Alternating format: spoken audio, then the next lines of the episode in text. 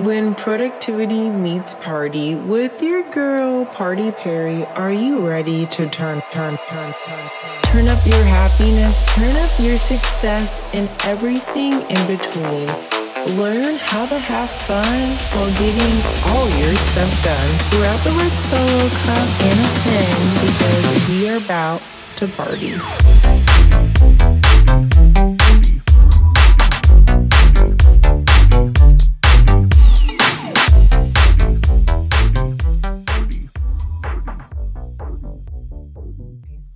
Hope you have your red solo cup ready and your pen because this episode is going to be jam packed with everything you need to know about savings and investing. Partiers, we're going in on it. We are going in. I hope you have your notebook. I have mine out today. I'm going to be real with y'all. I'm not the best saver.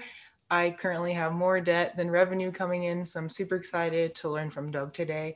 Doug is only 33 and owns several properties around Las Vegas. He bought his first house at 20, like, okay, like we're going to get in, into that today. I'm super excited. He has multiple streams of income and he is just overall just amazing guy. He is so handsome. So I'm excited to have him on the podcast. Welcome, Doug, aka Doug Wubbs. What is up? Hey, thank you for having me. That must have been the best introduction anyone's ever given me. Um, I'm happy to be here today. I'm happy to talk about savings and investing and hopefully answer some questions that you or your listeners might have. Uh, I would like to just give a disclaimer before we begin. I'm not licensed to give any investment advice, but I am able to share my story with you, uh, my ups, my downs, my party fouls, see a chug, send a chug moments, if you will. And hopefully, if I can inspire anyone to really just get their finances in control and think about the future, I'd be happy to help. So thanks for having me here today. Yeah, of course. I wasn't gonna do the see a chug send a chug, but since you brought it up, mm-hmm. what was yours um see a chug send a chug moment this week? Of the week? Uh, I'm pretty sure I locked in a very nice vacation. I'm gonna take my girlfriend on. Uh, I made some arrangements to make, you know, special weekend together. So that was one thing that happened to me that I'm happy to uh, share. Oh wow, she must be so beautiful since you're so handsome. What a lucky, what a lucky lady. Um, my see a chug send a chug this week is just having guests on the podcast. This is my second podcast interview this week. Super excited to give you guys an all-star lineup. Um, my party foul, um, kind of doing this last minute. We're gonna do this today, post it tomorrow, but you know, we still getting things done. We're still getting things done. Um, do you have a party foul? Yeah, well, I don't know if you'd call this a party foul, but I've known I was going to be a guest on the show for a while, and I I knew some of the questions ahead of time, uh, and I could have looked them up and really give you a scripted, thorough response, but uh, I'm ready to go today. I'm ready to just you know off the top of the dome. Uh, let's talk about savings and investing. Let's do it. All right let's do a little intro about yourself. What do you do for your day job? How long have you been in Vegas? I know you're a raver. What's your favorite artist? Sure. Okay. So uh, I'm a carpenter. I've been a carpenter for uh, since 2006. So about 15 years now. Um, I, I knew I wanted to get into carpentry. I kind of had it split between carpentry and real estate. Um, either way, I knew at, uh, at, at the age of a teenager that I would be interested in real estate flipping houses one day. And I thought that there was two paths I could go, the real estate uh, white collar side or the carpentry blue collar hands-on side. And I thought carpentry would be a little more exciting for me. So I've been a carpenter. Um, I've been in Vegas since 2000. So I've been out here for 21 years now. And then uh, my favorite rave artists. I'm really into riddim. I like Ganja White Night. Hey, riddim Squad. I like uh, San Holo. Shout out to San Holo. And like Rezz. Uh, I, I like it all. I'm just here for a good time. Me too. Cool. I'm here for it. All right, so let's dive right in. We're just going to be talking about savings the first part. So, when did you know that it was important to save money? Okay. So, I've had early memories of seeing um, my mom have money concerns, and I've always I was raised in a house with three siblings and a single mother, um, and she did really good at never letting us know how close or how financially burdened she was. But you know, it was expensive for her. Um, and I remember seeing my mom struggle making payments. And I remember being a kid and asking her, like, oh, can you buy me this toy? It's only $60. How much do you make? And I was just a little kid. Like, I had no right to ask my mom that question. And I saw like the struggle when she would like have like answer me and be like, you don't, you know, this is not something you should concern yourself with, little boy. But I just remember seeing it was hard for her to not have the money she would have liked to spend on us. And I knew um, that's something that I would like to have under control in my future. So I did have a good childhood growing up, but that was when I knew it was important to have money. Nice. I like that. I know there's different ways to save different savings accounts. Can you name a few? Which ones are your favorite? Okay, so basically any savings account that you will use is a good savings account for you. Um, so you want to find the right one for you, and there's a couple of different ones. There's traditional savings accounts that you can get at any bank now, and they have a really low interest rate. Um, what you're seeing with online banks now is high yield savings accounts, and they're similar to a savings account, except the interest rate reflects the market's interest rate. So when the market's interest rates are up, you make a lot of uh, a higher return off your money that's sitting there when rates are low, like they have been for the last 10, 13 years, uh, you get less of a return. Um, there's also a money market account, which is uh, a nice hybrid account in between uh, checking and savings, uh, and also with a higher return on it. Um, but that is something that can usually require a higher deposit and maintain a higher deposit to use and then there's an account called Certificate of Deposit, or you might have heard uh, CDs. Um, and what this is, is an account where you can uh, get a guaranteed return on a certain amount of money for a certain amount of time. And it doesn't matter if the market goes up and down. Um, typically, you don't get the best returns on this, but it is safer. So, those are a few accounts. And uh, just to get you familiar with a few of the accounts out there. Which ones do you have? Uh, I've had most of these. I've never needed a CD. Um, I would say my first savings account was just cash uh, as a, a, child, just saving up, you know, money from birthday cards. And um, my second savings account I ever had was a traditional savings account that my mom had to co-sign for me because I was under 18. Um, and once I could, once I did turn 18, I got interested in online savings and high yield savings accounts. Um, so th- they're safer than investment accounts, um, but your money is still sits there. It just takes a little bit longer to withdraw when you need it. Um, so those are a few of the ones that I've I've used so far. So investment accounts are a little bit harder to withdraw from? Yeah, so they're more volatile. Um, I wouldn't refer to an investment account as a savings account um, because you want that money to sit uh, and you, you don't want to be tempted to take it out. So you want that money to ride the highs, ride the lows, um, and really just not think about taking that money out unless you know there's a, an emergency. Is there any pros or cons with any accounts? So with savings accounts, sure. Um, I would say if you're just saving cash, uh, the the biggest pro would be you have cash on hand, which cash is king. Uh, and then if you also just have cash on hand, it's losing value. So there is something called inflation, uh, and what this is is every year your money becomes less valuable than the year before. Uh, and this happens through printing money, uh, costs going up. Um, some jobs protect employees through a cost of living raise or increase. You may have heard of this. Um, so the biggest downfall downfall of having cash is just losing value.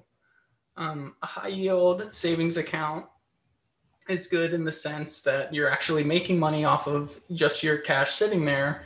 And sometimes it's higher than the cost of inflation. Uh, but it could take a couple days to withdraw your money uh, if you needed it for emergency car repairs or something. So uh, that would be one of the downsides. How do you save? Do you have like little like saving buckets? Your buckets? So my strategy once I had my own bills and moved out of my parents' house is I really like the idea of writing down all my expenses. And I would be generous and I would think of you know, what could I possibly have an expense for? And I would come up with this number and I realized there's a lot of room in my income to actually save money. So once I was able to see what I had extra, I was able to hold myself accountable to this number and make sure I put that away. Uh, nice. Um, budgeting and all that stuff is how do you budget? Do you use like an app? Do you put anything like excel? Is it just in your phone notes? What would you recommend? If you've never done a budget what would be your like your first step to do? Okay so there are some apps that make it easy um, just spending apps. Um, the first budget i've ever wrote for myself was just an excel spreadsheet and i just went down the line and i just did you know my mortgage payment, my utilities, my internet, my gym membership, my grocery bill, my gas bill, uh, my cell phone bill, uh, unexpected car expenses, expected car expenses. There isn't anything you can't predict. Um, and like before, when I said I was generous, I give myself, oh, maybe I spend an extra two or three hundred this month and a lot of times like that doesn't come into play but sometimes it does. But it, it all pretty much averages out over the year and it helps you to see a bigger picture of being able to see how much you can put away. So even if you have a, a dream of putting away x amount of dollars even if you come 80% of that number or 70% or 60% of that number that's still really good. So the first step to succeeding is just showing up and caring and then making the effort to get there. And over the years that'll you'll be proud of yourself for trying. Yes start somewhere. The first step is trying. Go out and do it. So the next thing i want to talk about is just credit. What is credit? What are like the levels? What's a good credit score to you? Okay. So credit is essentially your worthiness of a loan uh, from the bank's or the lender's eyes. Um, and it's how likely you are to repay them. So you've heard no credit is the same as bad credit. And all that means is you haven't proven yourself to repay yet. Um, and there's what banks like to see or lenders like to see is you have a history probably in the same career. How long have you been at your job? Uh, do you consistently pay your bills? Do you have late payments on your bills? Do you have assets? Do you have money in the bank? Um, and this is all something that gives you options as you start to need credit.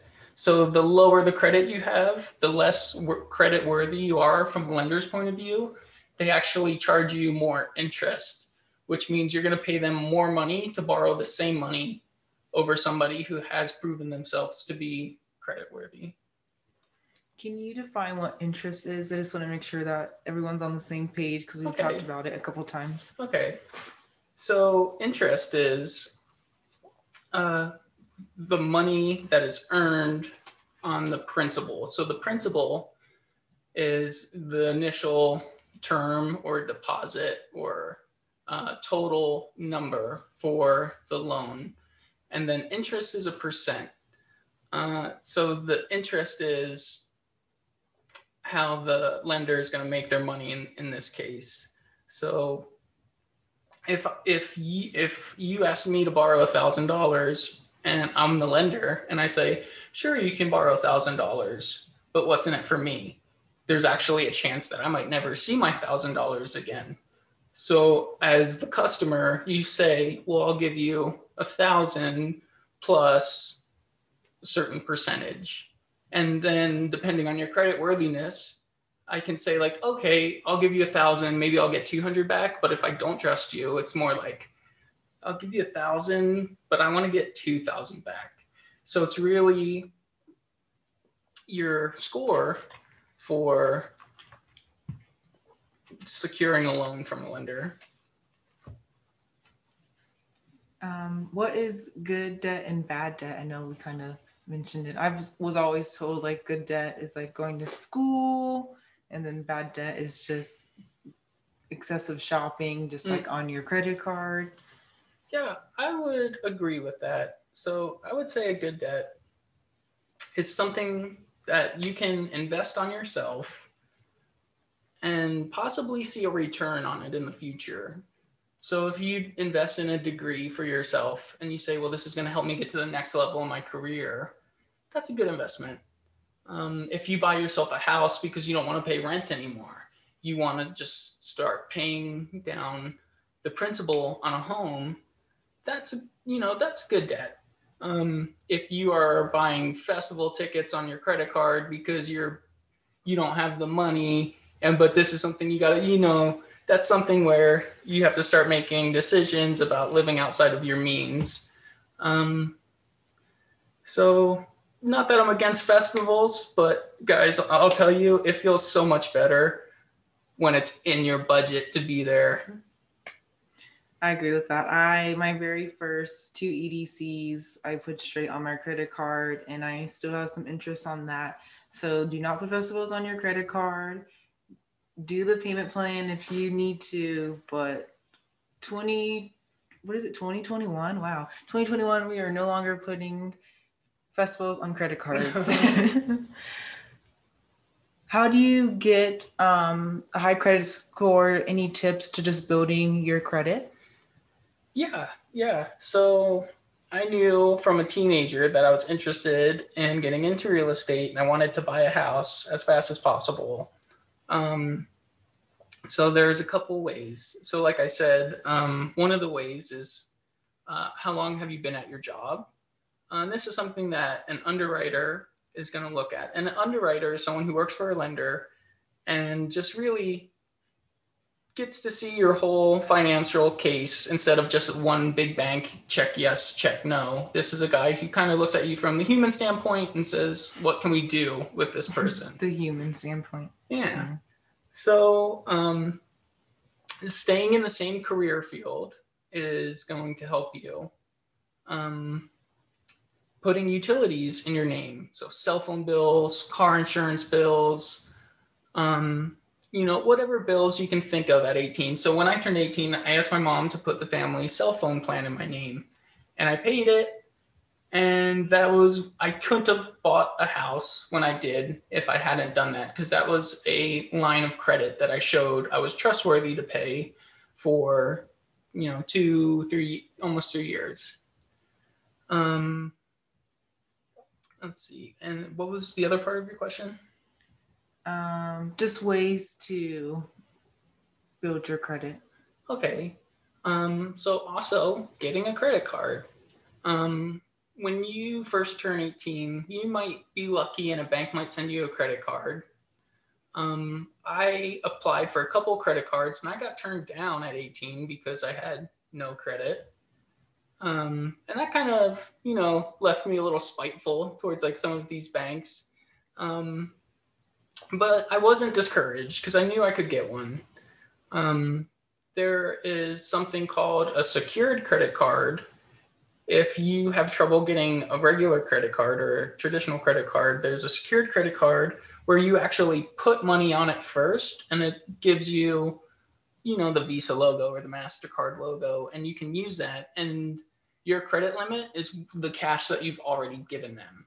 Um, so this is just another way to put another bill in your name that shows you're consistent on paying people back. Um, and then also, I recommend paying down your credit cards. Uh, so I've always looked at credit, especially a credit card, as I would never put anything on there that I couldn't afford to pay off this month. So if you look at a credit card as like, oh, I can get the TV if I can put it on my credit card, you can't afford that TV, in my opinion. So I would put, if there was a TV that I put on my credit card, that's fine. I paid it off at the end of the month. Um, and this this was my system to keep me accountable for my purchases because I've had friends that got into debt very quickly and it got out of control and it can get overwhelming. And I often think back to my earliest memory of seeing my mom struggle with, you know, bills. And I, I've never wanted that feeling for me. So this has always been my relationship with credit. Um, so I, I would recommend using your credit card for things that you can afford and then paying it off in full at the end of the month. Nice circling back with like your mom, I've had my mom struggle too with finances, and it's so true when you're a kid. You're like, can I have this? And you, can I have yeah. that? And it's like so right. Like we do have food at the house. Yeah. like we don't need to go out. and it's normal. A lot of families have you know credit debt, uh, and it's just something that I feel I've never had a talk with my parents about money. They've never tried to tell me like my mom is just like, I don't know how you got good with your money. Like it certainly wasn't from me. So uh, people grow up. It's not something we get taught in school. Uh, you know, we don't learn how to build our credit in school. Yeah. So this is something that it's important, and it's just not in our culture to. It's in our culture to learn it the hard way.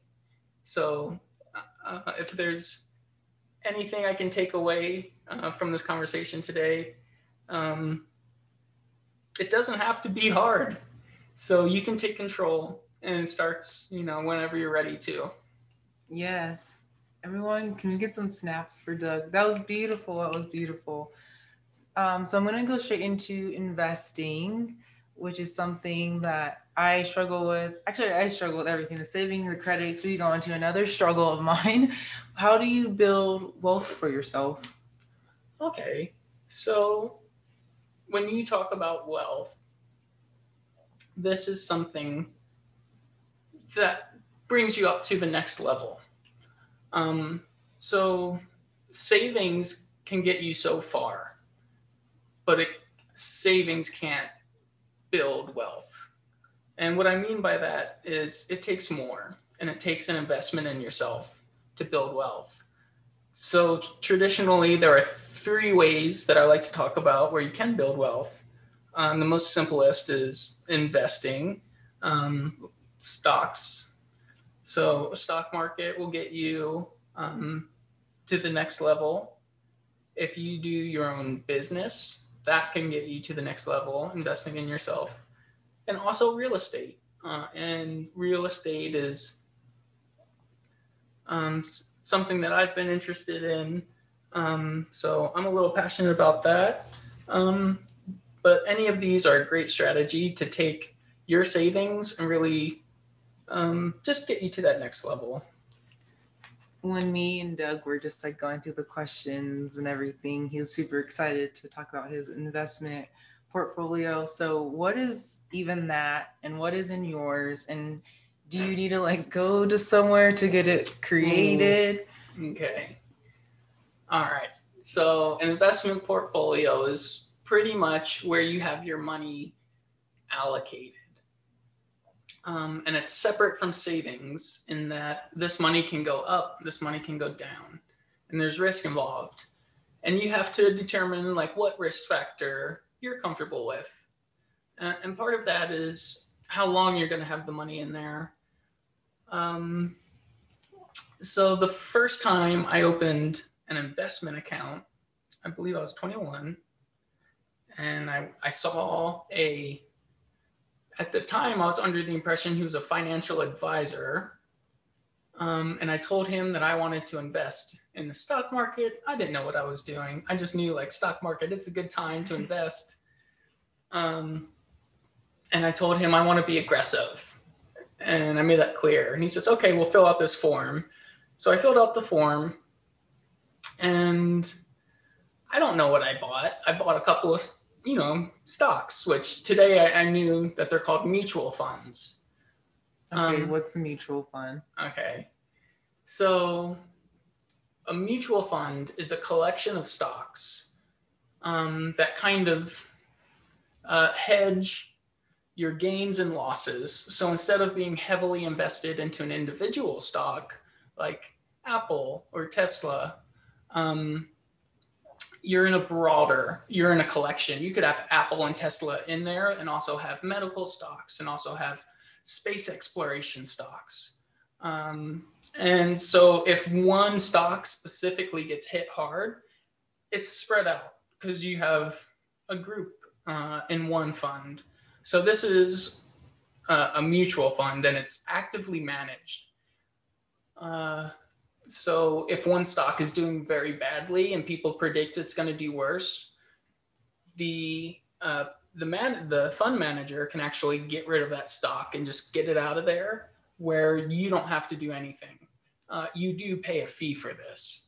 Um, so uh, different fees for different funds, but essentially uh, you're having someone manage it for you. So that was my first uh, fund that I got for myself, and you know I learned some lessons on that one. Um, the the fund that I bought uh, wasn't as aggressive as I'd like it to be. So when the market jumped up, I didn't have these, you know, wealthy riches all of a sudden. I was you know middle of middle of the line. Um, there's also a fund called index funds, and these funds are also managed. Um, where in the same sense that if something is doing good or bad, it can be sold. Um, and these index funds have much lower um, cost serviced fees, which makes a difference in the long run because if you're paying somebody, you know, 2% to manage your fund and they take 2% every year, that adds up over 10 years, over 30 years, 40, 50. Um, and you can find some index funds that have, uh, you know, fees as low as, you know, a tenth of a percent, which is 20 times lower than some of these mutual funds. And an interesting fact about uh, index funds is so they can t- they typically go with the market.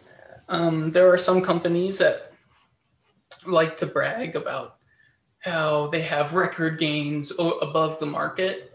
But in my knowledge, there has never been an investment firm that has done better returns than just the overall stock market for 30 years. They might have a really good decade and then they'll try and sell you on, oh, our fees are a little higher, but look at our return. And they're not guaranteed to continue that return. And actually, nothing's guaranteed. So, what I had learned from my experience with who I thought was a financial advisor was somebody who sold me a mutual fund that he probably made commission on. And it was a fund that, you know, I, I look at it as less of a financial advisor, more of a salesman. Mm-hmm. I do want to talk about so you bought your first house at 20. I know a lot of my audience, like I still live at home, people are renting or, mm-hmm. you know, living in apartments. So, how I think buying a house is a very proud moment in someone's life. So to do it so young is like, holy shit, like that's so amazing. So what was your first step with that? Like how much money do you even put down on a house? Yeah. Um, where did you get your loan from? Just like through your bank? So I would say the first step is, you know, my mission statement. I knew I wanted. Oh, Hey, yeah, that's. I'm a not only a guest, I'm also a listener to Productivity Perry. So my mission statement was that I wanted to afford a house for myself. So I started saving my money. Um, and I, I lived with my parents until I moved out. I did. So I actually I was looking for a house. I had enough money saved up when I was 20, and this was just through my work. I was a carpenter, um, and I kept my expenses down.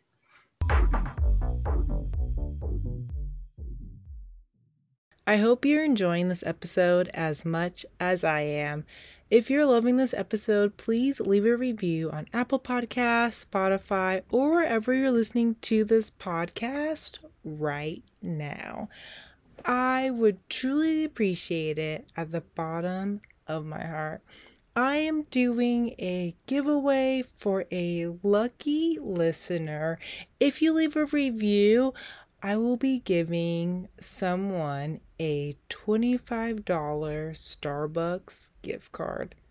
It's pretty much me paying for your Starbucks for a whole week. So leave a review, please, and thank you. Also, follow me on the socials, on the gram, on the gram, you know. Follow my personal party Perry. Follow the podcast Productivity Perry. Don't you love how I did that? Don't you love it? Follow both of us. Screenshot this on your story. Tell a friend about this podcast. Go to partyperry.com for all the show notes. All right, let's get back into the episode.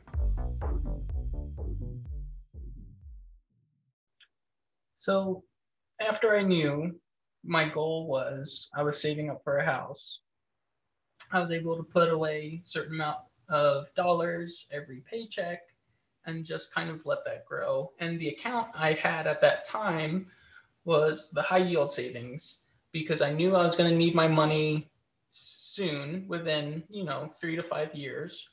Um, and I didn't want it to be exposed to a risk. So even though it could have gone the market could have gotten higher and I could have gotten more of a return.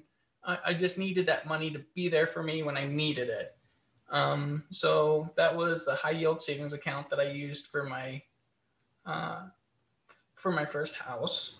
Um, I knew that uh, I I was nervous the first time I applied for a loan because I'm just this little kid, you know, barely got any hair on my face and my mom was like dropping me off to you know some of you know her friends who were loan officers and they're like oh yeah let's see what we can do.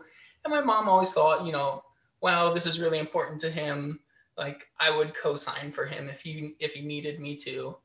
Um and i i knew because i had been preparing um i would never need anyone to co-sign for me because i was able to control all of these factors for myself just by knowing what I wanted and just taking short steps to get there. So I don't remember if I saw a real estate agent first or a loan officer first, but these people work hand in hand. And it's really just taking the first step. So if you go to the loan officer first, you know what you, what's in your price range. If you go to the real estate agent first, you know what's on the market. So it's really one or the other. And then as far as a down payment for loans, um, there's different types of loans, obviously. Um, the conventional loans are called conventional loans. Uh, and there's a certain percentage you can put down. I, I believe they would like 20%, um, but loans change. And now I've seen some conventionals for 5%, some for 10% is common and there's a bunch of different variables in there. You know, I could go on about this subject. Um, it could be a whole nother podcast talking about your options to getting into real estate. Um, And I was prepared to do a conventional loan um, when I first when I bought my first house, but I noticed some trends in the market. This was back in 08 when the market was, you know, starting to come down. Uh, and I had a good chunk of savings that I was prepared to put into a house. Um, and when I ultimately, what it came down to is because people started getting laid off from work, I felt more comfortable with that savings for emergencies in case I lost my job. And I had enough money to, you know, get me through some hard times in 09 if I needed it. But I ended up paying a higher interest rate for my house because I decided to not put as much money down. So the program I ended up using was a government loan program called FHA loan. And what this does is it allows you to put down three and a half percent of the home value.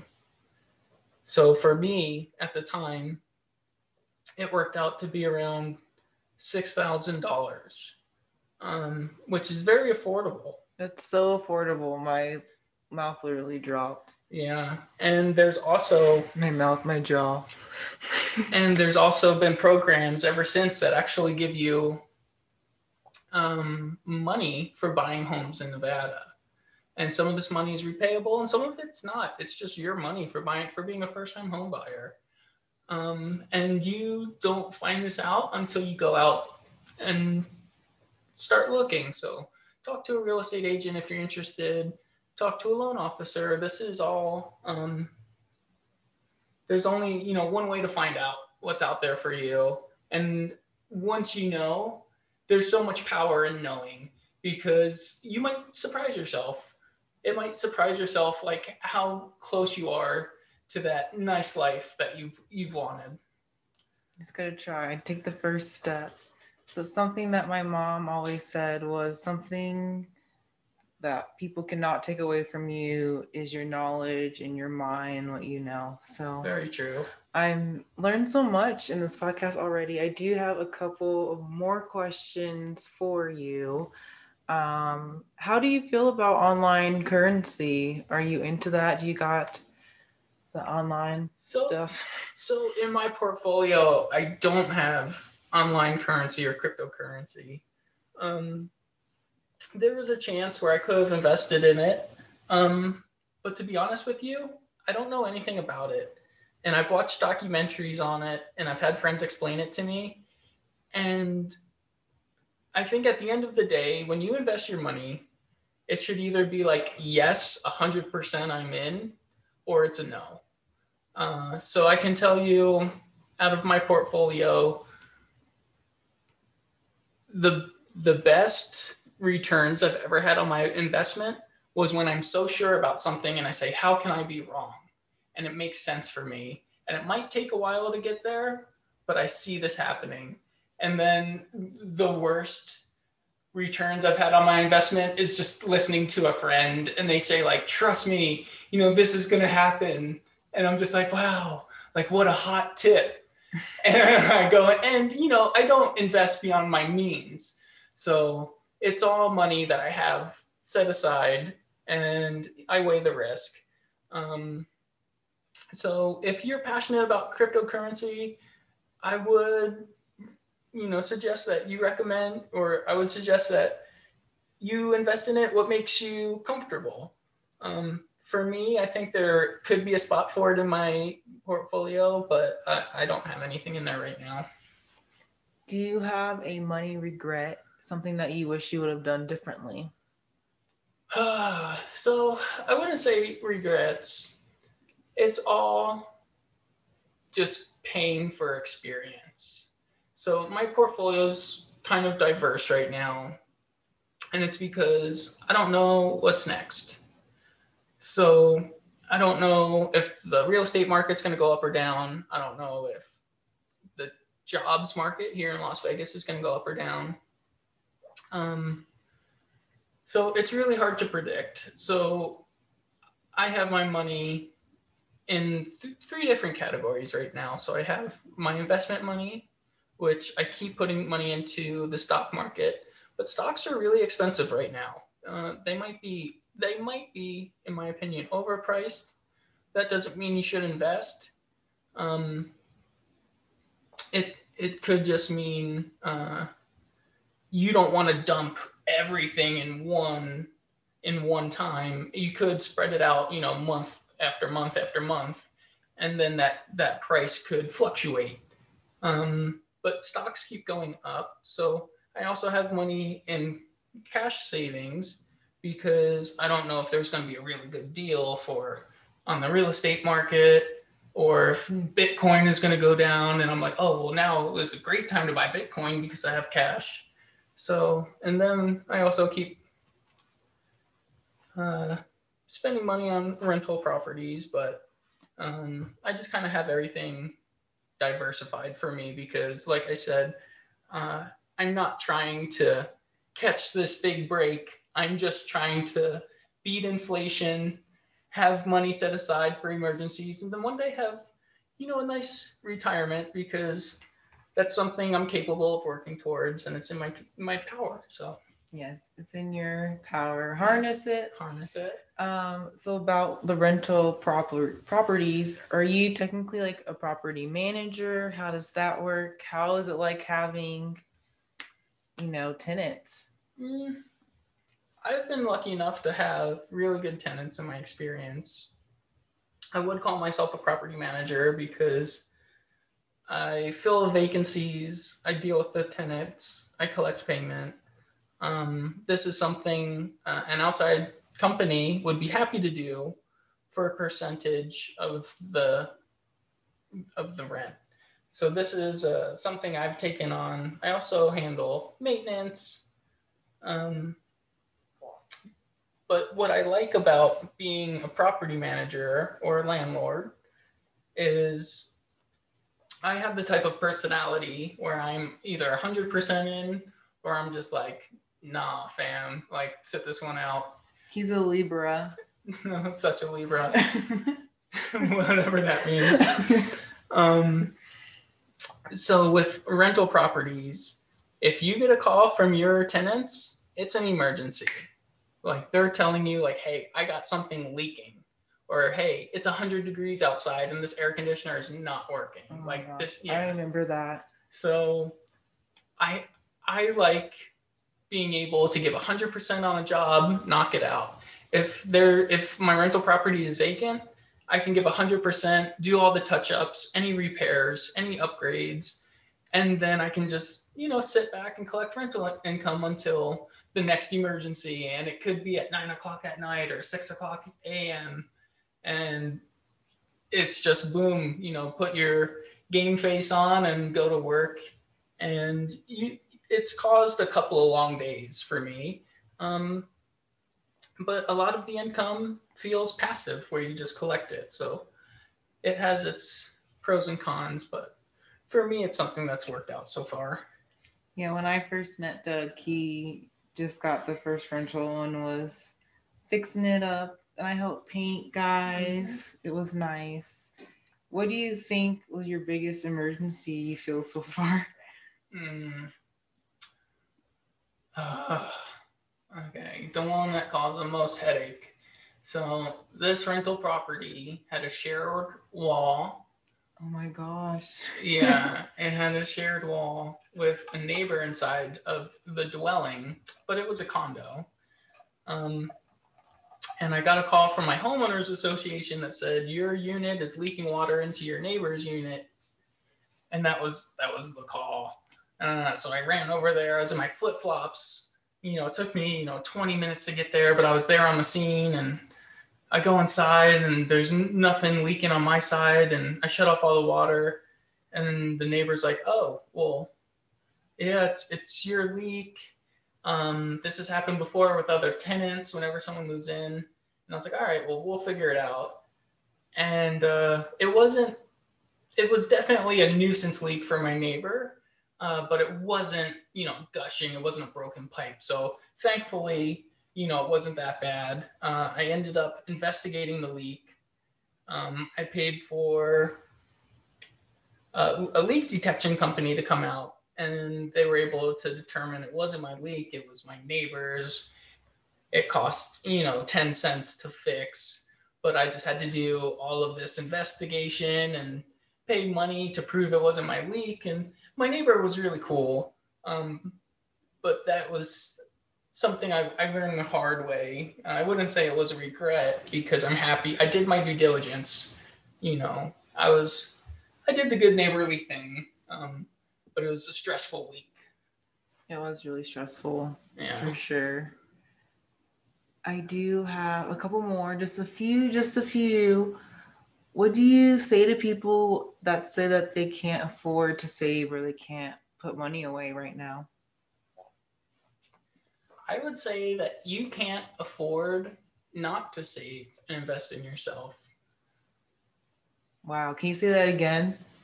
I said you can't afford to not save and not invest in yourself. Um, because you're important. If you're not investing in yourself, where where is your money going? Is it just going to food? Is it going to family? Is it going to you know your relationship? Your money is a tool that you can use to get anything you want. And not everything you want, but you can work for what you want. Um, so if you are just making decisions to just say like, oh, I can't afford to save, I'm just gonna Grubhub tonight. You know, that's what you want. So just realize that you're subconsciously making a decision to do things that are easier and it has a short term reward instead of something that has a long term reward. So, what motivates you to save?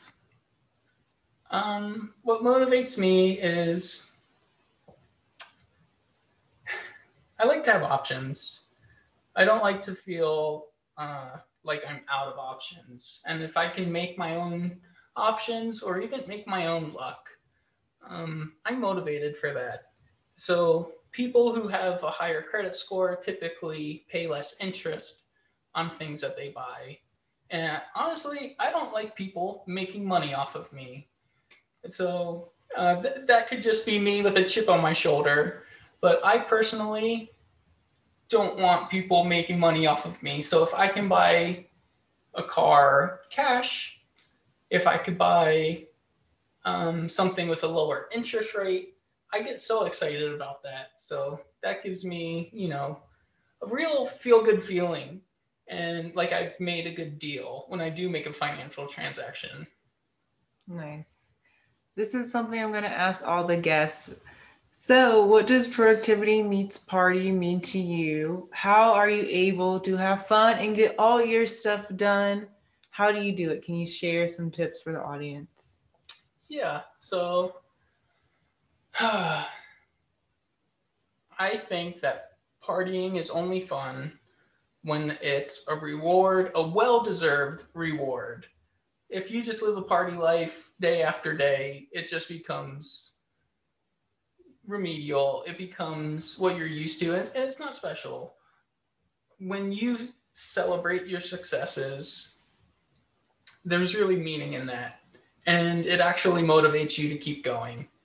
Um, so when it comes to productivity meets party, I will say for me, one of the most important things for me is getting a good night's sleep. I've had I've I've had late nights over the years, but I don't do too many in a row. So I make sure that I get enough sleep so that I feel good the next day. I don't miss any opportunities because I'm too tired, and I really make myself there um, for whatever may come up. Um, I would also recommend coming up with a long term goal and working backwards and just seeing what short term goals uh, you can t- just use to take baby steps to get there. Because once you come up with your goal or your mission statement, it becomes that much. It, it, it once it's on paper, it's so much more obtainable, and you can see how to get there. Um, so those are just a couple of tips. I love it. I'm such a believer of what's the point of partying if you can't celebrate your successes? Honestly, though, like, what's the point? Let's party and celebrate all the wins in our life write your goals down. Definitely get your notebook, put it in your phone, do something. Thank you, Doug, for coming on the podcast. I'm doing a new segment. It's going to be the listener of the week. This week, it's Doug. Thank you for being a listener. Thank you for being a podcast guest. I just want to, he was the very first person to leave me a review. Dougie444 said, Perry is a free spirit driven by success. Listening to her podcast, I feel like I'm hanging out with a friend Looking forward to more episodes. Thank you so much, Doug. If you are loving this podcast, please, please leave a review on Apple Podcasts. Hit that subscribe button. Join the Facebook group. Everything will be linked in the show notes. I love you guys so much. I will see you same time, same place next week. Have a great night.